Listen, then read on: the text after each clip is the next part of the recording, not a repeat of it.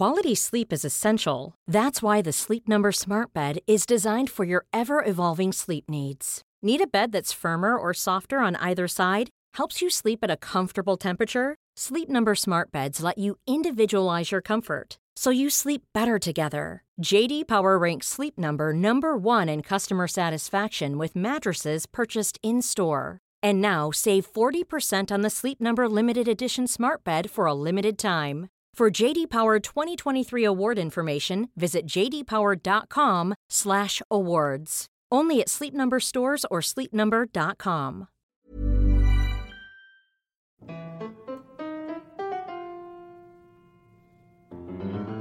Hello and welcome to Rational Security, the Anthrax is in the Mail edition.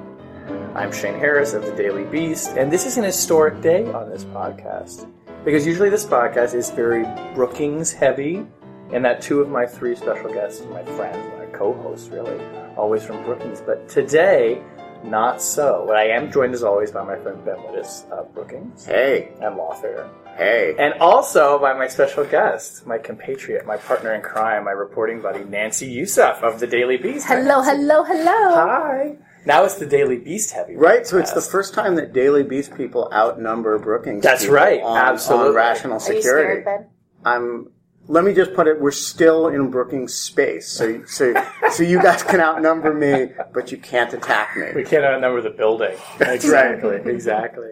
Well, welcome, Nancy. Thank you very much for being here. so excited to Our be here. special guest. It's and Nancy and I don't actually usually work in the same office during the day because you're in the Pentagon and I'm usually in the bureau. We're running around, so it's nice we actually get to see each other Yeah. rather than just talk to each other, which we do a lot.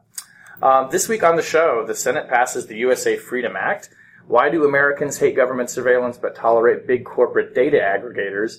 And anthrax in the Pentagon. Plus, in our object lesson, mourning a screen icon of sorts and a new day in national security publishing, which we'll get to later in the show. Um, first, let's start with wordplay. Actually, I'm going to go ahead and go first because this is sort of big news at the moment. Uh, the Senate on Tuesday, what day is it? We're recording on Wednesday. The Senate on Tuesday passed the USA Freedom Act. Uh, and I think everybody who voted for this bill or backed it should give themselves a big pat on the back. Don't you feel freer free now? I certainly feel freer, freer of this goddamn story for one. Uh, but they should give themselves a big pat on the back because they have all guaranteed that the Patriot Act will never be rescinded.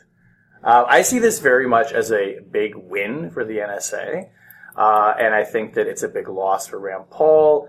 Uh, I think it's also a big loss for Mitch McConnell, who I think was kind of humiliated in the way he managed this. And if you read between the lines of a lot of quasi kind of victory statements by privacy and civil liberties groups today, I think they recognize what is true, which is that this is not really the bill they wanted, and I do not think it makes that many substantive changes to surveillance. And in the process, I think it legitimized, arguably, the Patriot Act and became not so much even a vote for the USA Freedom Act, frankly, a vote to restore authorities of the Patriot Act that had expired. Discuss. I think that's right. So on so first of all, on your suggestion that this is a victory for NSA, I was at NSA on Monday uh, for actually what was actually a very moving event. It was Law Day, and they uh, a uh, Sheldon Whitehouse, the senator, uh, came and gave a speech, which I'll discuss later. But um, but they also gave an award uh, to Raj De, who has been the long-serving uh, general counsel there, who during the Snowden era, and it was or post-Snowden era, and it was a, it was actually quite a moving event. But one of the things that was striking about it was that the uh, was the disgust with the Senate for not being able to do its job and pass this bill. Mm-hmm. And the subtext of that disgust is that, you know, playing games with these authorities is very, very damaging to operators. And, you know, that creates uncertainty that's very damaging to operators. And the subtext of that is that you then vote to renew these authorities, and what you've effectively done is, you know, given certainty and confidence to that group of people. They know what uh, what landscape they're operating in now for the next few years. Uh, and lost in this discussion is the fact that when we first passed the Patriot Act and when it was renewed, the controversial issue was not data, you know, you know, mass collection of, of phone records. The controversial issue was roving wiretaps and the lone wolf uh, terrorist provision uh, under FISA, which you know, both of which were subjects that occupied huge civil libertarian attention. And, you know, the lone wolf provision, I wrote a long editorial in the Washington Post, um, expressing anxiety about it on constitutional grounds. And so it wasn't just, you know, you know, fiery civil libertarians who had anxieties about those provisions. And these are now the consensus provisions Yeah. that, you know, we, we, They're not controversial. they're the baby that got thrown out with the bathwater for three days. And, you know, and when Jim Comey talked about, you know, why we need to pass this bill, you know, part of the reason was, yeah, the 215 stuff is important, but hey, I need the roving wiretaps and that stuff's totally uncontroversial. And I think that does show how far the comfort level with, you know, with, um, you know, techniques that were not consensus at all 10 years ago, which today are consensus, partly because I, you know, I don't think there's any evidence that the roving wiretap provision has been abused. And Well, it's barely been used. well, the roving, wire, well, roving wiretaps in the criminal context are, are used all the time. Um, in the FISA context, they're a little bit less common. Um, but the one that's never been used is the is the lone wolf provision, and that's a kind of a theoretical problem that the I mean, it was passed in response to the Zacarias Moussaoui case, and it was, you know, passed at a time when people believed, you know, including me, that there were going to be a lot of Zacarias Moussaouis running around. And it turns out there actually aren't very many, you know, truly lone wolf terrorists. They tend to, terrorists tend to network. Um, and that networking behavior is what gives you a lot of investigative ins and leverage. And so the truly lone wolf, even if you think about like people like the Tsarnaev brothers, they were brothers, right? There's two of them. Um, and so, you know, people don't generally do things completely by themselves. And, and so, uh, you know, the provision has been A, not subject to any abuse, but B, not useful or significant either. Yeah, so you I mean you've been covering this landscape, and, and particularly on the military side, really since like 9/11, and you and I talk a lot about how both of our careers kind of were forged by this event. So I mean, like, what has been your reaction, particularly as, I mean, as, a, as a reporter covering the military side of this, where obviously there are all kinds of intelligence tools and things that they use too, but like, what were sort of your impressions about this debate and kind of where it all ended up? about the Patriot Act and where Yeah, and like kind of what happened the past couple weeks. Well, I have kind of a different vantage point in the sense that um, I'm seeing it from how the military responded on the ground in places like Iraq and Syria and what they what they consider sort of relevant intelligence and not. To me, what was most interesting was that all these laws seem to be reactions to something to a particular attack, and there and there has been a hesitancy to make any major changes because nobody wants to be responsible for something happening and taking something away, and you feel that um, in the military all the time, the sort of the, the aftershock. You have policies and strike campaigns and and, and other um, uh, military military campaigns that are being carried out, not necessarily because they're the most powerful means to go after a group like ISIS, but this climate that I think was born in part from the Patriot Act and in the post 9/11 world of people wanting to do something out of fear of being seen of not doing enough, or worse yet, taking something away should an attack happen. And to me, that's the context in which we live in. And when I was watching, obviously a little bit more afar because I, I'm I'm all, I'm enthralled with um, There's some stuff going on in Syria and Iraq lately. Yeah. occasionally. Um, so it's always interesting to me the context in which these these come up because that's the consistent theme that I think comes from the intelligence world and the military world. This this constant reaction and putting in policies and laws and even military strategy um, uh, as a provision in case something happens. Not necessarily because it's the most prescient or the most forward leaning or the most aggressive means of doing something. And to me, that's been the connective thread. Just don't just stand there, do something. Yeah, I mean, we see that with ISIS, the Yeah. campaign against ISIS. I mean, one thing, one thing I will, I, I do want to say about the USA Freedom Act. I mean, I don't want to, you know, that, that is actually there's a, there is a piece of this legislation that we should spend just a little- a couple minutes talking about. That is a significant advance for transparency and arguably privacy. There are several of them. Yeah, yeah. I mean, I'm going to complain this completely as like a giant loss for, for privacy activists and advocates, but you know, there will now be a requirement that the Foreign Intelligence Surveillance Court uh, publish significant opinions. There may be some debate over what's going to qualify as a significant opinion, but there is a presumption that a relatively opaque, nearly opaque process that is very rarely opened up to any kind of public scrutiny now will be, as a matter of you know expectation and routine, open to that scrutiny in some cases. There'll be um, uh, sort of a panel of lawyers, I guess if we want to call them that, that will be at the court that will sort of argue the other side on matters of constitutional and legal significance.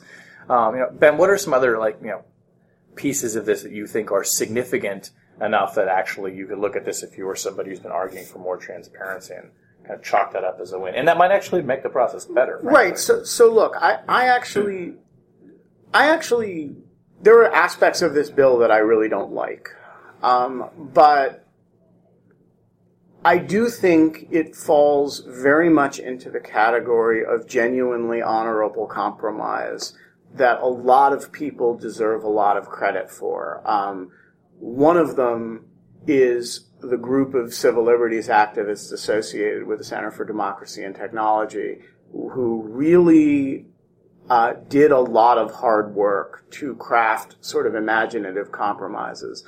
Another one is Bob Litt, who's the general counsel of the DNI for, for the DNI, and there was there is, you know, no, nobody who studies this area closely looks at this bill and says this is exactly the bill for which I would pray. But uh, if the question is, do all of the major players in this who aren't, you know, crazy get something out of it? The answer is yes. And and have to give something up too. Yes. And look, if you believe, as many civil libertarians believe, that there is something pernicious, dangerous, and and and potentially tyrannical about mass collection of metadata. And that has been what, you know, what people have been arguing since the metadata program leaked.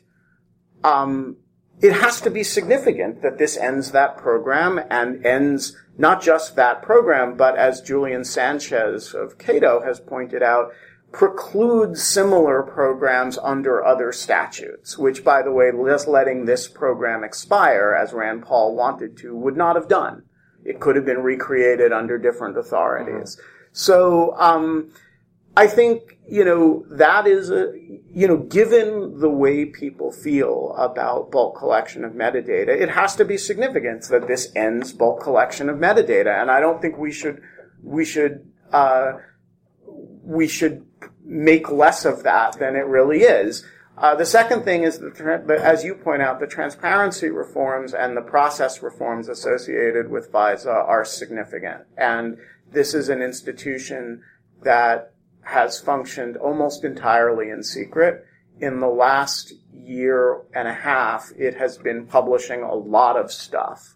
And this bill would codify the obligation to do what it has in fact been doing, and that's a very significant thing. It's a huge change in practice on the part of the court, and it's a huge and it's a significant thing that this codifies in law the obligation to the new set of procedures rather than the old set of procedures. And then similarly, it requires a whole lot of disclosure from NSA, again, of stuff that NSA has begun disclosing on its own, but it could stop. Now it can't stop. And it affirmatively permits um, telecommunications and internet companies that have been subject to certain types of gag orders to publish aggregate data about how often they are giving what sort of information to the government. So I do think it creates a genuinely different operating environment. Now, one that we have kind of migrated to as a matter of practice anyway. So I think, I, suppose if you're a very pessimistic civil libertarian or a triumphant intelligence community person, it, you could probably argue truthfully it doesn't require much of us that we're not doing anyway already. On the other hand, they weren't doing this 18 months, two years ago. Right. And so, Thank you, and it codifies, yeah. exactly, it codifies it as a set of obligations. So I don't think, you know, I, I know a lot of civil libertarians are feeling like they should have gotten more. I tell you, a lot of people in the intelligence community are appalled at how much they're getting. Um, and Which is so, hilarious, by the way. look, I mean, you know, every, community has its blinders, but I think if you look at it from the the zoom out perspective of did the democracy in this case balance the many competing and mutually contradictory expectations of different communities? I, I think the answer is that it did, notwithstanding the shenanigans of Rand Paul and the kind of ill-considered crazy rearguard action of the majority leader and uh, you know a group of conservative senators. Uh, one other thing that I think is important about the USA Freedom Act spiritually is that it really is the first time that since 9/11, other than the largely forgotten episode, forgotten despite the a certain book by Shane Harris um, of the Total Information Awareness um, where Congress, you know, slapped Gen- uh, Admiral Poindexter in the face. Um, it is really the only time that Congress has come in and said, this major authority that you think you need, we are taking away slash amending in uh, in the interests of limiting surveillance. And I think that that is a you know, a, a, spiritually important thing for a democracy to do every now and then, quite apart from the merits of the particular questions on which I don't actually have a problem with the with the underlying program. I should actually call him. I should sit down and do a Q&A with him about this whole past two years and see what he thinks. It would be his as a perspective on the last two years that would be very interesting. Would be very interesting. I'll call him. He's not doing anything right now. Um, ben, let's go to your wordplay, which is sort of keep kind of keeping on the same track. Um, uh, a, a, speech by Senator Whitehouse at the NSA, which is why you were at the NSA. Aside from the fact that you are a noted NSA apologist and like go out for like tea and cookies and kickball games and whatever freaky stuff. Let the record reflect I've never played kickball with the NSA. Um, so I don't normally um, find myself moved and engaged intellectually by speeches by by, most by senators. um, and I was, um, but in this case, and not just because the last chunk of the speech um, involves some research that I did on Ben Franklin, but actually for other reasons. Um, I was found myself both engaged and somewhat moved by this speech that Sheldon Whitehouse gave at NSA the other day. Um, the basic thesis of it. Um, so first of all, it was interesting because it was a quite passionate liberal defense of the intelligence community, and it was, you know, not just a defense, but a defense in the language of, you know, progressivism and liberalism. And that we have not heard very much. You know, when Dianne Feinstein has defended intelligence activities, she's done it in the language of these are necessary and important, not in the language of, hey, there's an important progressive value at stake here. Um, and the second element of it was that he linked the attacks and the suspicion of NSA to larger efforts by um, mostly conservative and business forces to discredit government regulatory activities in general. Um, and it's a, I, I mean, I think there's there's a lot of sort of populist rhetoric in it about you know people versus power in in this vocabulary, the power being you know Google and Facebook and industry, not government. That I um, you know doesn't actually move me particularly, but I thought it was a very interesting reformulation in progressive terms of issues that we tend to not associate with left and right, but associate with libertarian versus sort of more statist visions. So um, he, I'll just read one little excerpt from it, um, which the full text of which I've adapted and posted on Lawfare for those who are interested. Says NSA personnel know better than anyone that by far the greatest collector of data on ordinary Americans is not our government, but the private sector entities gathering personal data for marketing and commercial purposes. And the most malevolent threat for an individual American is not our government, but the vast army of hackers, many sponsored by foreign countries, who are constantly trying to steal our personal and financial information. Against these hackers, government is our defense. And yet the plainly observable fact to anyone paying attention to the debate we are having in Congress is that Americans have become much more skeptical of government intelligence gathering while at the same time willingly accept that corporations learn virtually every detail of their lives. Indeed, some of the most successful internet companies today are really information companies and the most valuable commodity they possess is data about their customers. So I ask you this. Why is it that a popularly elected and democratically accountable government, the democracy in which Americans take such pride, is more suspect than immensely large and wealthy private corporations? It was not always thus. And so I think it's a, it's a very interesting, uh, different argument, just as Rand Paul on the right is adopting a lot of populist rhetoric of the left in attacking, you know, intelligence, the intelligence community and NSA in particular. This strikes me as an interesting counterattack where, where Whitehouse is using sort of left-wing history and rhetoric in a, in a, um, in a defense of government and its intelligence activities mm-hmm. as part of that. There's definitely things in that speech that I really agree with and that resonate with me. um, uh, for the sake of argument, I'll mount. I'll, I'll attempt the counter argument, which is simply that Facebook doesn't have guns; the government does, and you know, Lexis or Nexis and Acxiom can't throw you in jail, but the FBI can. And so, I mean, what does he have to say about you know, the fact that you know we're more skeptical about government authorities, particularly because it is government authority? Well, Right. So, so he actually does address this point, albeit not in a spe- in a especially developed fashion. Uh, he says, I readily concede that government should be subject to a higher standard because the government ultimately has the power to prosecute its citizens, to use force, and to deprive people of liberty and property. But to me, at least, there seems to be more to the popular suspicion of government than just that. And he goes on to uh, talk about right wing um, uh, fear of black helicopters and blue helmets, and uh, more to the center, vast what he calls vast commercial interests that have a huge stake in shaking off government regulation. So he concedes your point, and I don't think anybody would argue that the standards of government use of data should be the same as corporate use of data.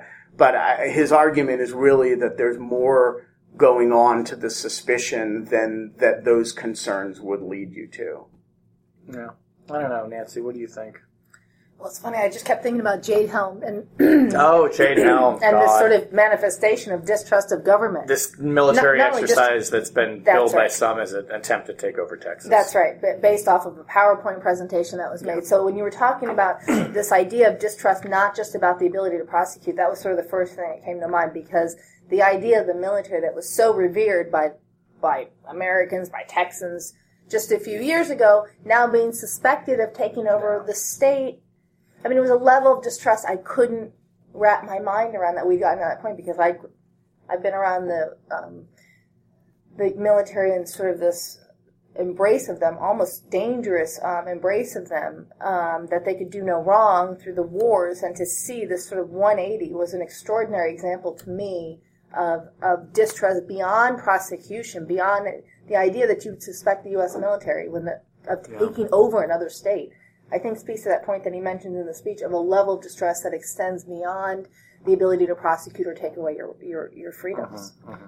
Right, and, and as I say, I mean, I, I think there's a lot in the speech to disagree with. I just thought it was a it was a it was a very interesting and yeah. very different formulation of the issue than we normally hear. Totally. But also a necessary debate. It seems like that we're approaching totally. that the Absolutely. level of distrust has gotten to one that needs to now be discussed in the open, rather than and conspiracy theories. And and we should hold, you know, corporations accountable for the information Yeah. they're collecting about that we're us. handing them. Yeah. Right, and, and but I think the other the other side of this is the question: Should we link suspicion of NSA to the extent that we're dealing in the irrational space rather than in the rational, you know, criticism of policy space? Should we li- link that as he does to people who deny climate change, right? You know, to people who um, you know believe all kinds of crazy things about uh, the way the you know in in what he would describe as corporate fueled campaigns to discredit and denigrate government. Should we think of some of the of the uh, objections to the activities of the intelligence community in that same vein? I think it's a very interesting question. I'm not sure how I feel about it, honestly. The irony is the internet arguably has led to this ability, inability to have that debate because it that data collection allows the internet to sort of give you information that already reaffirms what you believe. right. So it's a full circle kind of. chamber. Yeah. Totally. Um, okay, uh, so Nancy, let's go to your wordplay. Um, is there anthrax in the Pentagon? Is that a problem? You face it. I don't know. You work there. You tell me. You work in the building. Well, I'm around you, so you might. yeah, yeah, yeah. So you've been writing about Anthrax isn't contagious. Really? Yeah, Oh, good to know. It is not contagious. Well, then I'm not getting tested today. There's sort of anthrax in the Pentagon. More importantly, there is a Pentagon that doesn't know where its anthrax is. Oops. So this has been going on since Memorial Day weekend, where there's this. So let me give it a little background. So one of the things that emerged, I don't know if you guys remember the anthrax letter thread of 2001, where Sure. somebody was sending letters to Senator Daschle and Oh, yeah. Tom Brokaw and the National Enquirer. And in the context of post 9-11, it was seen as a bioterrorism threat. And, and there were laws and, and systems put into place for that potential external threat. Um, and, and, and one of them was to give more funding for anthrax research. And so this is sort of regulated in part through the government, through the military. So there's a proving ground um, in Dugway, Utah, and they essentially distribute this anthrax to be done uh, for research. And what's interesting is because of that funding, there are more and more labs available. It, it, it, it grew 40 times. Wow. Yeah. And yet there weren't really more safety measures put in place even after it was discovered that the anthrax threat was from an internal threat, a, a, a, Right. a Military scientist, scientist. Bruce Ivins, um, who was um, going to be charged in 2008 and then um, committed suicide. And so, since Memorial Day, the military has been revealing that it was shipping live anthrax spores to now 12 states and three countries. Yesterday, we learned it was Canada, two labs in Canada. One went to a U.S. military base in Korea. And so, what the idea is, those live anthrax spores are supposed to be dead, but the idea is that those anthrax spores are used for research, are used for testing. And as it turns out, yesterday the Pentagon received some. The Pentagon Force Protection Agency, which is basically the police force of the Pentagon, received it to basically test its systems. Except you're not, you don't need live to do it. So why they were sending live, and the fact Yeah. that they can't track it. And it's extraordinary to me that this sort of measures that were put into place in 2001 have not been adjusted at all. It's, un- it's unclear to me why you need to be sending live anthrax, why you're not tracking it. As someone said to me, your local Walmart has more security than a U.S. biological weapons Oh lab. God. So how it's it's and I guess I'm sort of shocked because I deal with the wars in Iraq and Syria, which are so uh, combed over, right? That bioterrorism is sort of put on a shelf, and nobody's really looked at it. And this is has this has exposed it because the military cannot tell you where those that anthrax was sent. We're going back to um, anthrax samples from 2006 now, and nobody knows where it was sent. Nobody knows if they're live spores or dead spores. No, and the only way they found out was they sent it to a lab in Maryland, which basically said, um, "Hello, you just sent us live anthrax," and notified the Pentagon and the CDC. Oh my god. So everybody's kind of going backwards now to figure out where, who sent anthrax to whom and, when. And isn't this, this is what, what's so crazy about, and appalling about this is that after the anthrax attacks in 2001, I mean, correct me if I'm wrong here, but like one of the vulnerabilities that the government tried to address was the presence of anthrax in laboratories and how easy it might be for someone to, like Al Qaeda, to get into a lab where they have anthrax or some other dangerous agent. And now we find out that actually, you know, the Defense Department has been proliferating these samples and it's contributing to the very But problem. see, that led to more funding and actually more people having access. right. Rather than what you would, I mean, logically think if you're worried about that, wouldn't you increase the measures? But everybody was gunning for the money. Who's going to turn it down? And we're creating research and, and other things um, to to have access to the money and to the funding and to the research. It's, it's, So, so a, cou- a couple of questions. Um, how do we know anything about what the volume of the samples in question are? We do not. We know they came from three master samples, and that's as of today. I mean, let me be clear. There, there are people in the Pentagon who are bracing themselves for upwards of close to hitting three digits in terms of labs affected because it keeps coming out every day. We don't know the number. We, we only know three master samples. We don't know the amount of anthrax. We don't know if it was live. Even the one that went to the Pentagon, it's not clear whether they were live spores or, or dead. Right. So they don't know. Right, because so unlike with certain other pathogens, with anthrax, it really matters what the volume is. Because anthrax is, first of all, because it's non contagious, it will only affect the number of people that the spores immediately come into contact with, which is why it's a very useful weapon, because it doesn't, it, it doesn't spread the way, say, smallpox would spread. You can hit an area. Um, and so if you, if, if what we're talking about is a test tube is sent to, uh, oh, the other thing about anthrax is it's very easy to collect in nature because it's, you know, so if what you're talking about is, you know, a certain number of small samples of unmilled, you know, small volumes of anthrax sent to different places in the world, that's really, really bad, but it's probably not that dangerous. Um, if what we're talking about is significant samples of Yeah. weaponized anthrax, no.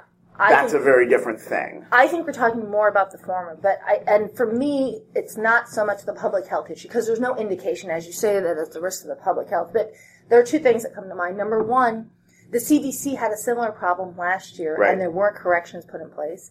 And the military has had this problem of not accidentally sending very dangerous things. It's the accountability problem that's kind of come into play more than the public health threat. I mean, the most sort of notorious example in the Pentagon was in 2007 when they actually sent six nuclear warheads across the country, you know, and led to the firing of the chief of staff of the Air Force and the, and the secretary of the Air Force. And so that's to me the problem that here we are in 2015 with something that you once considered a bioterrorism threat, and there's no way, clear metric to determine um, how. The, I mean, I think you raised great points. No, no, yeah. you're, you're, you're, absolutely. Look, the principle, first of all, every, eh, anthrax is still considered a major bioterrorism threat. In fact, it's probably considered uh, at the doable, easily doable level. It's by far the most significant bioterrorism threat. Um, the principle that you know, in a world in which we demand that countries uh, give up um, weapons of mass destruction programs, and that we're willing to go to war with other countries over their handling of biological agents, uh, among other things. The principle that we should know what our government, that our government should know what it's doing with its biological agents is not a tough one. Right. Um, moreover, you know, there was a scientist at Texas Tech University who mishandled plague samples and was not entirely candid about it.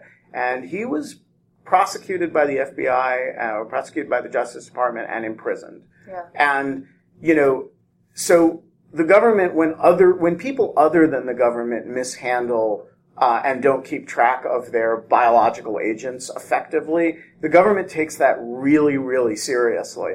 And so I think the general, the, the point that you're making that it is really crazy that the, that the Pentagon can't tell you where its biological agents are, uh, is, is a really important one. And, you know, this is an area where, uh, because it has tended not to produce major civilian casualties yet, right. like That's right. bombings. That's we right. don't think about it very much except when something happens. Um, it is, it remains the most dangerous potential area of terrorism. And thank God the terrorists haven't figured this out yet. Yeah. Most of them aren't very bright. And, um, you know, the idea that the government is doing this research is great. It's important stuff to do, and they should be keeping track of where their anthrax is. Yeah. You know, I think the other thing that was really shocking to people is the idea that anthrax would be shipped in the mail.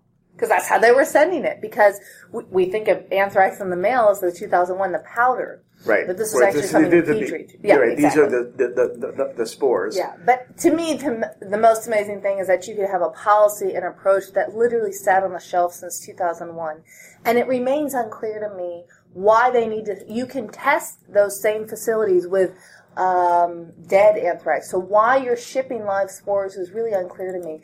And I think it's worth asking how much of this is research, how much of this is um, testing, how much of it is necessary to use anthrax in the first place. I think there's been a reticence to um, cut the cut the shipment because of the funding issue. I think the funding issue is really um, a central part of this. So it's become so serious that they're going to have a briefing today at the Pentagon this afternoon with the um, Deputy Secretary of Defense, Bob Work, an Undersecretary, and a doctor who knows about this. So there is now sort of an acknowledgement that they have to address this because you cannot keep sending a spokesman out day after day, be like, oh, sorry, there was another lab.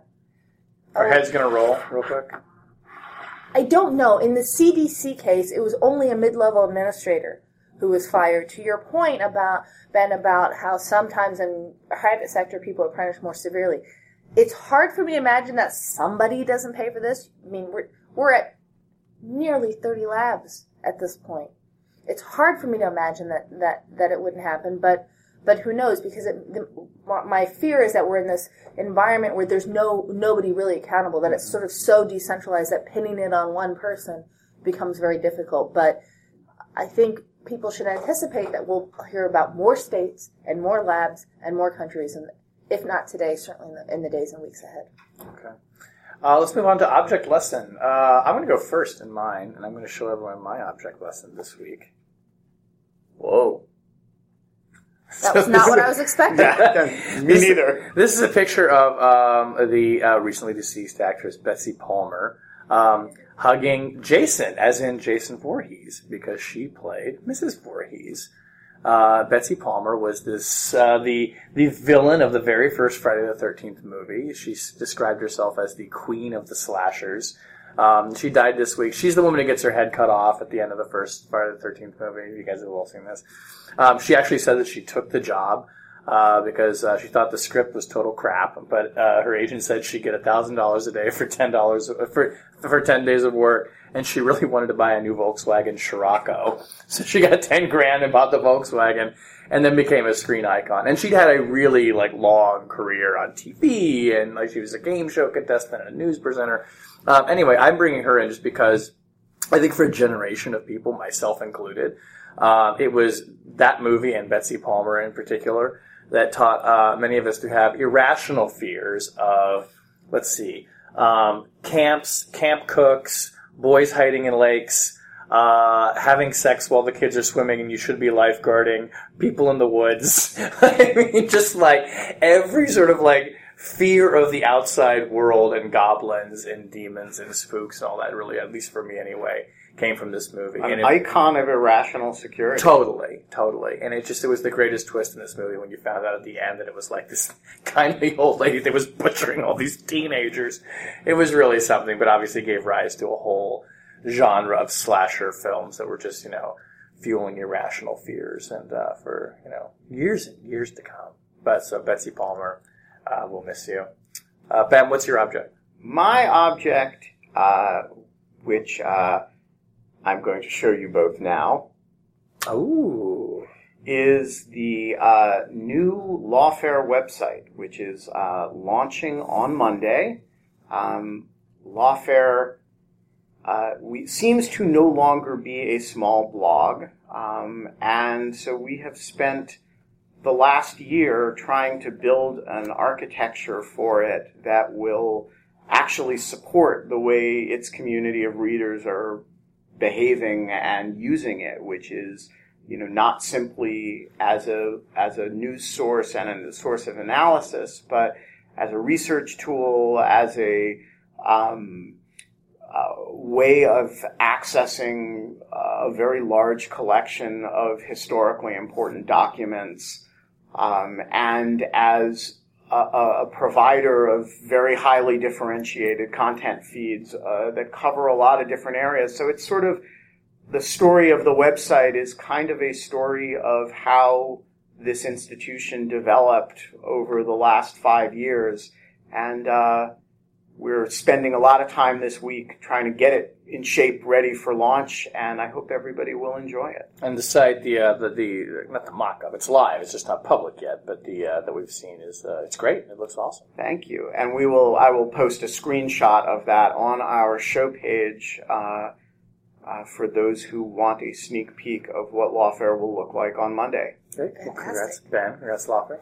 Um, Nancy, what is your object? My object lesson is the Frontline piece that came out this week, Obama at War. Ooh, yes. And I bring that up because, you know, as a news person, you're so used to, and particularly when you're covering war, dealing with these horrific events immediately. I mean, we always say journalism is the first draft of history, and when you're writing it, you sometimes don't have the um, luxury of stepping back. And so to see um, a documentary sort of thread um, the last um, four years, uh, almost five years of warfare together, and how the administration, the, the details they left out and their sort of explanation, the ones that they let in, and the way we got to this point in Syria, and those little quarter, maybe few days, months at most, where, where things could have gone differently, where a different decision could have put it on a completely different trajectory.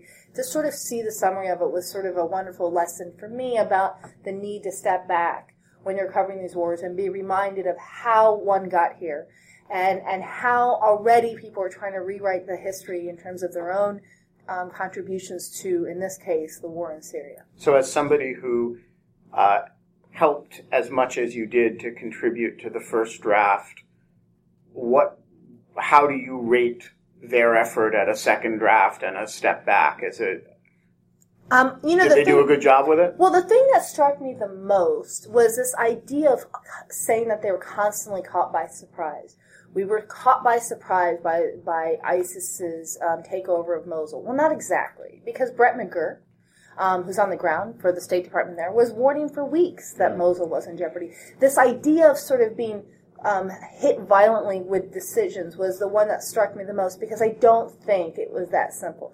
I think there were warnings that maybe people chose to ignore or to under underestimate in terms of the threat that was there. The Iraqis ran away, which shouldn't have been completely surprising. Maybe the fact that they were wearing civilian clothes underneath was, but otherwise no. And that's what struck me, this idea of being saying, of people saying we were hit violently with this unexpected choice. When actually there were, when you're on the ground and you're covering this as I've done, you could see these things coming. And so that was what was surprising to me that when you have 6,000 miles of distance, things that are so obvious on the ground are seen as sudden disasters mm-hmm. from here. Yeah, I watched it last night, and it really is like in classic frontline style. It's the pullback and the how did we get here. Yeah. And it's uh, yeah, it was it was really moving too. I thought. I think uh, Martin Smith and that team did a, a, really good job with it. So recommend it. Um, okay, that's it for the show this week.